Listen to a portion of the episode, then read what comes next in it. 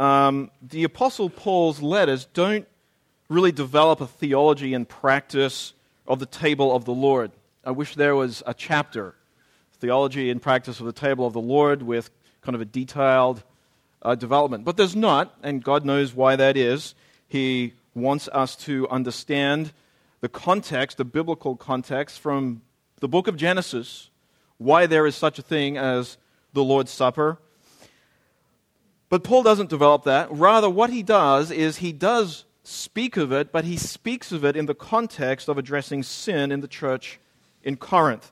So it's kind of like we're, um, we're hearing his discussion about this, not directly to teach about it, but in referencing the truth the saints should, er- should already know and applying that to their situation and confronting them with that.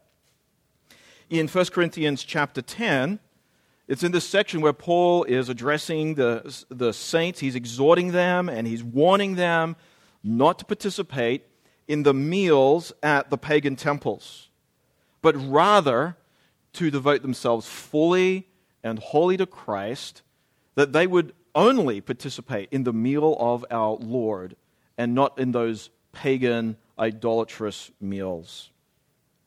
Well, I don't intend to develop in detail First Corinthians chapter ten, but I'm going to begin reading in verse ten so we have a sense of the context, and then we'll reflect some on the middle section of this chapter. So First Corinthians chapter ten and verse one, please give your attention to God's word.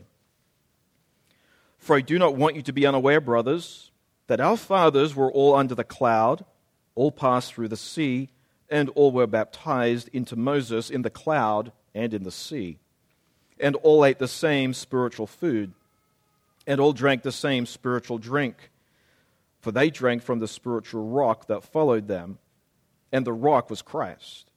Nevertheless, with most of them God was not pleased, for they were overthrown in the wilderness. Now these things took place ex- as examples for us, that we might not desire evil as they did. Do not be idolaters as some of them were, as it is written, the people sat down to eat and drink and rose up to play. That's referring to an idolatrous feast. We must not indulge in sexual immorality, as some of them did, and twenty-three thousand fell in a single day.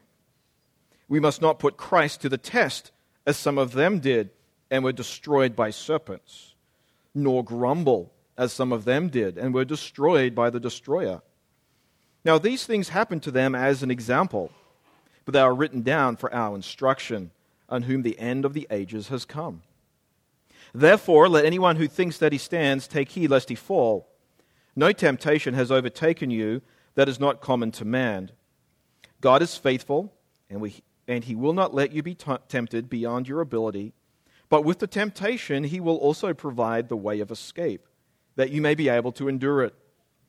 Therefore, my beloved, flee from idolatry. I speak as to sensible people. Judge for yourselves what I say. The cup of blessing that we bless, is it not a participation in the blood of Christ? The bread that we break, is it not a participation in the body of Christ? Because there is one bread, we who are many are one body, for we all partake of the one bread. Consider the people of Israel. Are not those who eat the sacrifices participants in the altar? What do I imply then? That food offered to idols is anything? Or that an idol is anything?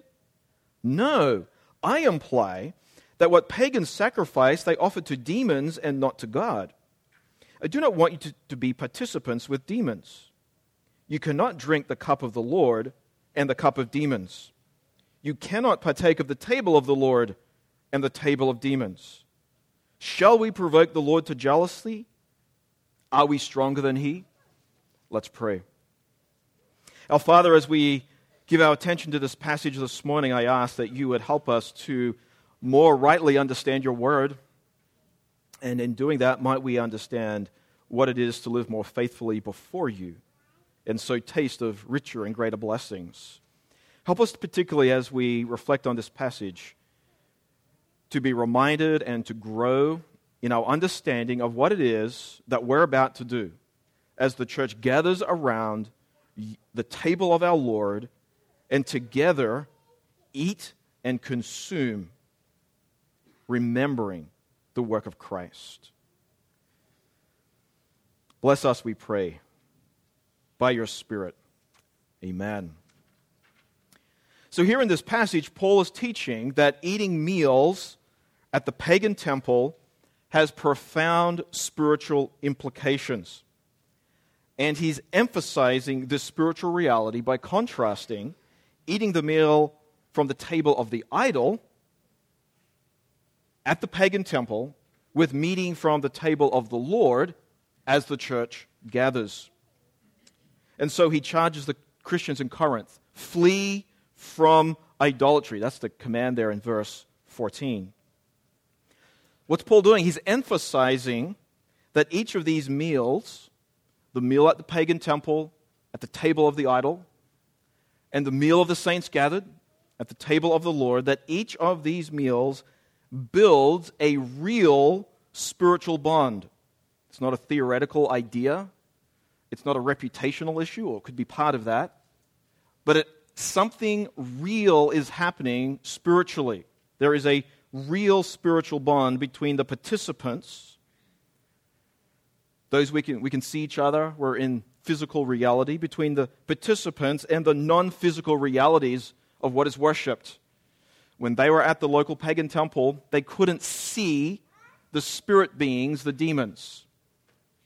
But they were actually entering into some kind of spiritual sharing or fellowship with those demons, those pagans at the pagan temple. And when we gather around the table of the Lord, we are physically present, we see one another, we can touch and prod one another, but you can't see the presence of Christ with us by His Spirit. We can't project an image of the Spirit onto the screen. You can't, as it were, prod the Spirit, or see the Spirit with your eyes. But the reality of the presence of Christ through His Spirit and the fellowship we have with Him is nonetheless true and real. So as we look at this passage, the first thing I want us to note is how Paul is driving this point and, and what he does to communicate this. Look in verse sixteen. He says, the cup of blessing that we bless, is it not a participation in the blood of Christ? The bread that we break, is it not a participation in the body of Christ? I want to say something about this word participation. In the Greek, it's the word koinonia. Um, you may have heard that word. I don't usually go into a Greek word study, but I think it might be helpful here. Koinonia, this word is often translated in the New Testament fellowship. So it could be translated fellowship or sharing, depending on the context. Um, and it's the reason we use the word communion. So the Latin word for fellowship is how we get the word communion. So when we say communion, what, what are we talking about? We're talking about this word participation or fellowship, or sharing. And what Paul is saying here is there's something unique about this communion or this fellowship or this sharing that we experience when the church gathers around the table of the Lord that distinguishes it from any other kind of meal that the saints may have. There's something about what we're about to do that is unique and particular and purposeful from our Lord. In this passage also we learn that because of the spiritual reality of fellowship with Christ, there is necessarily a fellowship with one another. We all believe in one Lord Jesus Christ, and we have all been sanctified through the one Spirit of Christ. And because of that, there is a oneness. And there's something particularly expressed about the oneness we have as God's people when we together gather around the Lord's table and eat the bread and consume the cup together. Now, In this passage, Paul is driving the reality of fellowship with Christ and the demands that has, and he applies that to exhorting them to flee idolatry. And um, in the next chapter, what he does is he talks about the fellowship we have with one another, and he says you ought not to participate in communion, in this fellowship with Christ around the table, if there is actual disunity amongst yourselves. If you are harboring bitterness or malice or unforgiveness, if there's a stubbornness to seek repentance, where causing disunity, then to, to maintain that spirit of disunity and to consume from the table of the Lord is a dichotomy that should never happen. That might be for another sermon in chapter eleven. But today our focus is on chapter ten, where Paul is zeroing in on the realities of this fellowship that we have with Christ around the table, in contrast to what is happening down at the local pagan temple.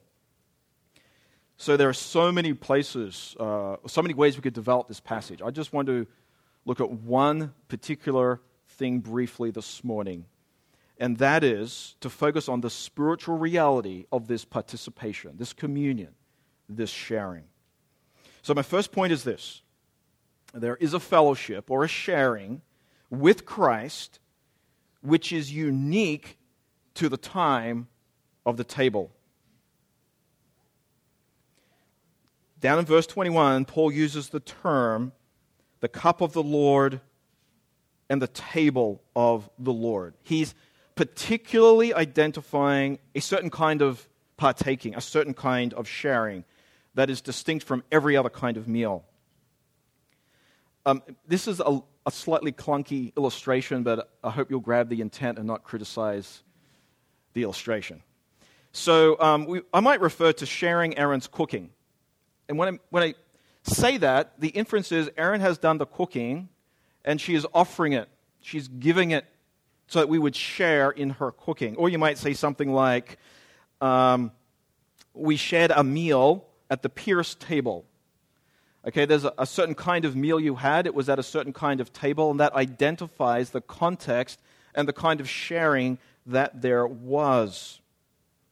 So, so these kind of ways of expressing ourselves reflects that there's something of the invitation to receive a meal, and then there is a sharing of that meal. So to speak of the table of the Lord is to speak of the Lord doing the inviting. He's inviting us to his table. It's the table of the Lord. He's inviting us to his table. He's extending this invitation to us to share in not merely a little snack, but to share himself as we gather around his table. So we recognize there is a uniqueness about this cup and this bread from all other kinds of meal. Now, I'm guessing all the grape juice that went into these cups, um, let me say it differently, that the container from which the grape juice came was not exhausted as it went into that cup. And um, if I would have grabbed that jug of grape juice with this much in the bottom, and we take it home, and I serve Will some grape juice, which he likes. And um, the, the, it's just grape juice. It's, it's completely unlike what happens here when we gather. This is a unique time, a unique kind of consuming. So we refer to what establishes this uniqueness. We refer to this as a liturgy or a ceremony. Now, you might not you might be uncomfortable with that word. It's okay. I, I don't think it's a bad word. It's just saying what, what is. Certain words are said in a certain context which signify what's occurring. So we have a liturgy or a ceremony that marks out baptism. What we say and the context that happens distinguishes a baptism from a bath, or it distinguishes when you as a family might all jump into a pool together. The liturgy or the ceremony says this thing that's happening has a unique spiritual import, and it happens in the context of the life of the church. So that liturgy or that ceremony, the words we say, identifies the kind of thing that is happening and gives this spiritual significance to what is happening. Now, we don't create the spiritual significance. Jesus told us we should do this, and we do it in obedience, but we realize the uniqueness of the circumstance and the context. So what marks out the table of the Lord as unique? The church gathers. We follow the Lord's command. We follow his example of institution and blessing regarding the cup and the bread. And so as followers of Christ, we remember his redemptive work. Now, we remember that throughout the day, throughout the week. But at this point, we remember his redemptive work in a unique kind of way when we participate participate in a unique kind of fellowship. So my second point, that the food simply remains the food. So this is a unique time, but there's nothing magical happening with the food. Um, and I just want to reflect on that uh, for a few moments, because I think it will continue to help us think rightly about what is happening as we gather as the church. So, the, so there's a uniqueness of fellowship, but the uniqueness of fellowship does not result around the food being transformed. It's important we have that distinction. Now, this is made clear in the larger context of the book of Corinthians. Um, Paul's talking about uh, meat offered to idols. He says, if you go to the temple and you eat the meal at the temple and you eat that food, you are fellowshipping with demons in that temple meal. But if not all the meat is eaten, and the priests of the temple sell the meat out the back door to the local butcher's shop, and you go and buy that meat, it's not tainted meat, it's just meat. It's the spiritual context of the meat being consumed that causes the element of spiritual fellowship to happen. It's, it's not magically transformed. So the bread that we break together and the cup that we drink is mere food. Think of Jesus, the Last Supper. He hands them. It's just normal bread. Uh, it's before he's died. Uh, he's bodily present. There's a distinction between the, the wine that he was serving and the bread that he, the unleavened bread that he was serving, and his own body. It was just food. It was just bread. It was just wine. The spiritual significance does not lie in the thing itself. It lies in the receiving or the accepting of the fruit, food from the table.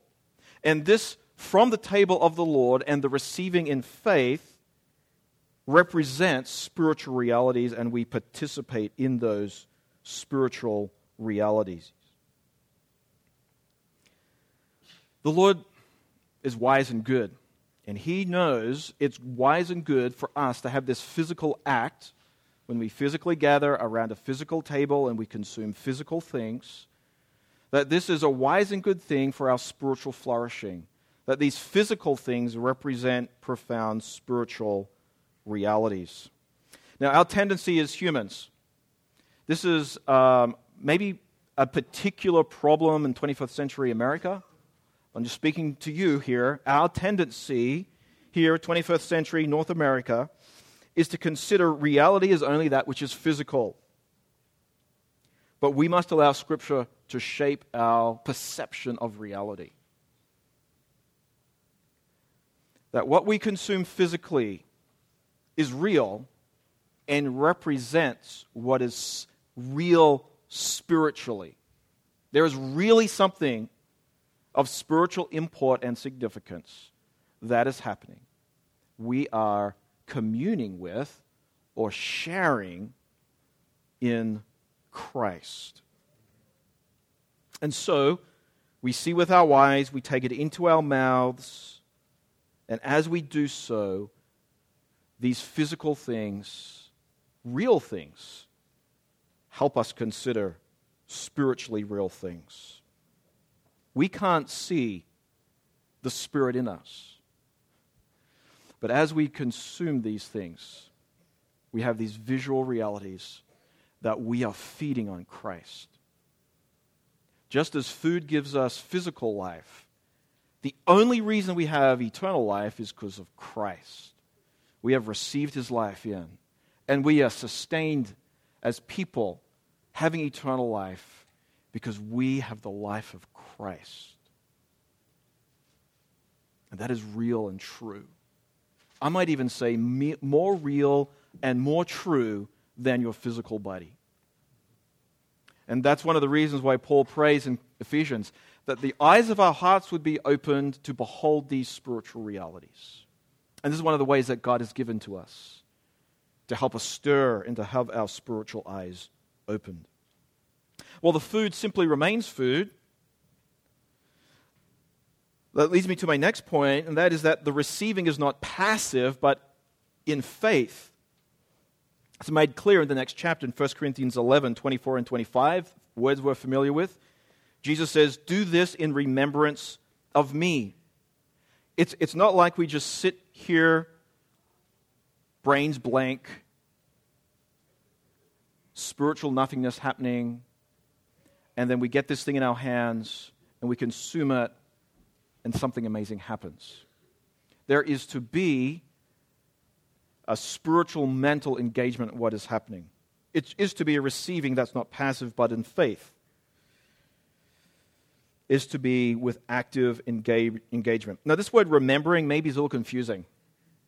Um, what, what do we think of when we think of remembering? And I'm guessing you all have different v- shades of what comes to mind when you hear this word remembering. It entails the faculty of the mind and of the imagination with belief. Um, I, I use the word mind and imagination because I'm thinking of you consider concepts. And the beauty of the way God's created our mind is those concepts are merged with our imagination, and somehow we enter into a greater sense of the reality of those concepts. There is a present faith at work. So it's we're remembering what Christ has done, but it's not like we're kind of merely recollecting. We're remembering what Christ has done, and we are remembering it is for us, it was for us, it is for us, and it will continue to be for us. What has Christ accomplished for us, and what is Christ promising to us here and now, and what is He promising to us in eternity?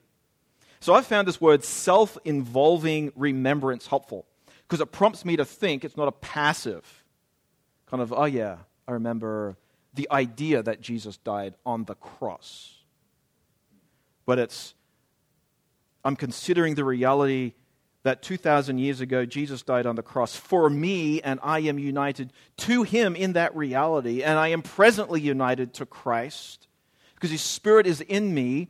And because He died on the cross two thousand years ago, and I am trusting Him, I have a confidence that forever and ever and ever I will have fellowship with Him, and I look forward to that day when all things will be made new. That's a pretty full remembering, isn't it? That's what remembering is. It's a self-involving, self, um, engaging um, use of our mind and heart. Let me give another illustration. We might say something like this. Do you remember what you had for breakfast? And if, okay, I'm asking you, mental exercise here. Do you remember what you had for breakfast? And your mind casts back, and you can imagine what you had for breakfast. If you didn't have for bre- anything for breakfast, um, whatever you had for your last meal, right? Do you remember? Now, I might say to um, a couple, or I'll say to you if you're married, if you're not married, you can enter into this with imagination. I might challenge a couple who's having a particular challenge in their relationship. Remember your wedding vows. Now, at that point, I'm not saying cast your mind back to that time some years ago when you sat at the front of a church and you said your vows. What I'm saying is you made vows that have continuing implications which call you to a present response and reality that has ongoing implications. That is the remembrance that we're talking about here when Jesus says, remember. It's a active, not passive kind of thing. One of the passages, uh, if you turn back to John six, I just want to mention this briefly because I think it it is helpful as we consider this remembering, because I want to kind of fill fill your minds with content as you grow and exercise what this remembering is. In John chapter six, in verse thirty-two, I'm going to read it and then make some comments. Jesus says this, "Truly, truly, I say to you, it was not Moses who gave you the bread from heaven," speaking of the manna that was given to provide for the people of Israel in the wilderness, "but my Father gives you the true bread from heaven. Just as the Father sent manna to feed the people of Israel in the wilderness, the Father has sent Jesus to feed his people." But this is on a profoundly different degree. Verse uh, thirty-three, "For the bread of God is he who comes down from heaven and gives life to the world." For they said to him, "Sir, give us this bread always." And Jesus says to them, "I am the bread of life. Whoever comes to me shall not hunger. Whoever believes in me shall never thirst." In this passage, I think we have help to, to know what are some of the things you might say as you remember. Lord, I remember I was spiritually starved. I was spiritually dead. And I needed spiritual sustenance that I might become spiritually alive. And I received Christ, the life of Christ, because he died for me. And it's not like you receive, you become a Christian, exercise faith, receive Christ, and stop exercising faith, or stop receiving, or stop depending on Christ. You receive and you continue to exercise faith, and you continue to sustain yourself the life-giving ministry of Christ through his Spirit. So I, I find John six thirty-two a, a helpful phrasing to keep in my mind, and I often recite those words to myself as we gather around the table. Well, re- moving on to my next point. So that was the receiving is not passive, but in faith. But my next point is to guard against a tendency we might have, and that is to put too much confidence or view uh, to, in too much of a heavy way the what faith accomplishes. So I want to say this, that receiving in faith does not create the fellowship. So theologians, and this is maybe a little difficult concept, but I think it's important for us to grasp as we seek to really wrestle with and penetrate the, the richness and goodness that God has for us as we gather around his table. So theologians throughout the centuries have likened the act of faith in remembering to the receiving of the gospel when it's proclaimed. So it's necessary, in order for us to become saved, to receive the word of God in faith. Yes? Right? We, we hear the gospel proclaimed, we hear it, and we receive it, and we say, that is for me, I am a sinner, I need Christ. So the word is proclaimed, we receive it. Faith is necessary for salvation, but the power of the word to affect change does not lie in our faith. Let me say this again. It is necessary to receive the word of God in faith, but the power of the word to affect change does not lie in faith, but in the word of God that is received. So there is a subjective element and there is an objective element. And that, I think, is a helpful illustration for what happens here as we gather around the table. There is a subjective element and there is an objective reality. So we affirm that the bread and cup does not change into something other than bread and juice, the juice from the grape. But we also affirm that something more is happening than these elements being a bare memory aid. They are not a bare memory aid. Christ is present with us, when we gather around his table and when we eat together, Christ is with us and he is sharing himself, or we are fellowshipping with him through his Spirit. There is an objective reality and there is a subjective reality. And in order for us to maintain the Scripture's teaching on this, we need to be careful we don't emphasize one or the other. If we emphasize the objective element and we ignore the rest of what Scripture says, we'll end up with the Catholic doctrine of transubstantiation. You just receive it and something happens to you regardless of whether you have faith or not. If you go to the other extreme, then you say, it is only my faith that creates the effect. And that would not be biblical either. There is an objective and there is a subjective reality. And that leads me to my next point, and that is this, that the fellowship is real regardless of how we feel. The fellowship we have with Christ as we receive in faith the bread and the cup is a real sharing and a real fellowshipping with Christ, though we might not feel it. See, our standing before God doesn't depend on how we feel. It depends on the promises of the gospel, the person and the work of Christ in whom I am trusting. And so as we come to the table, we take the bread and the cup as physical embodiments of the promise of the gospel. I receive the bread and the cup. I receive what Christ has done for me in his offering of himself for me. And in so doing, a taste of rich spiritual blessing. And so because of the reality, it's not based on how I feel. It's based on the objective promises of Christ and the gospel and the objective reality that when we gather as his church around the table and partake together, we truly fellowship with Christ in a particular and unique way. One author stated it this way: what gives it its meaning is not your faith or your feeling about the death and resurrection of Jesus. And so it comes to strengthen faith. The sacraments are not dependent on how I feel, and therefore, because of this, they are able to change the way I feel. One of the things I think maybe we're tempted to do is to say, when I obey the Lord in general, and when I gather around the table in particular, if I don't somehow see something change on my spiritual maturity meter or my spiritual health meter, then it was a waste. Nothing really happened. But that's not the case. God has said this is good for us. Christ has given this to us. And we are to faithfully and obediently partake of the table together, regularly, year in, year out.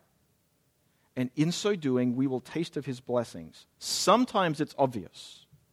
Sometimes you walk away from the table and we say, I am renewed in my confidence in Christ. I am comforted in a rich and wonderful way. And other times maybe you go away and you say, I'm thankful, it was good, it was a good reminder, there is some level of encouragement, but I don't feel particularly changed. That does not mean fellowship didn't happen, and it does not mean that was not good for your spiritual growth. Every time you gather around the table as faithful children of the Father, remembering the work of Christ, you receive spiritual blessing because you are fellowshipping with Christ. We take that objective reality with us, regardless of how we feel. So in conclusion, because Jesus Christ loves us, he desires us to be reassured, reassured of his love for us. And so he, one of the ways he is established to do that is he has provided this cup and this bread from his table to strengthen our faith in his sure and steady promises, to deepen our sense of his love for us, to strengthen our hope of a yet future time when we will eat with Christ in the kingdom to come. Let's pray.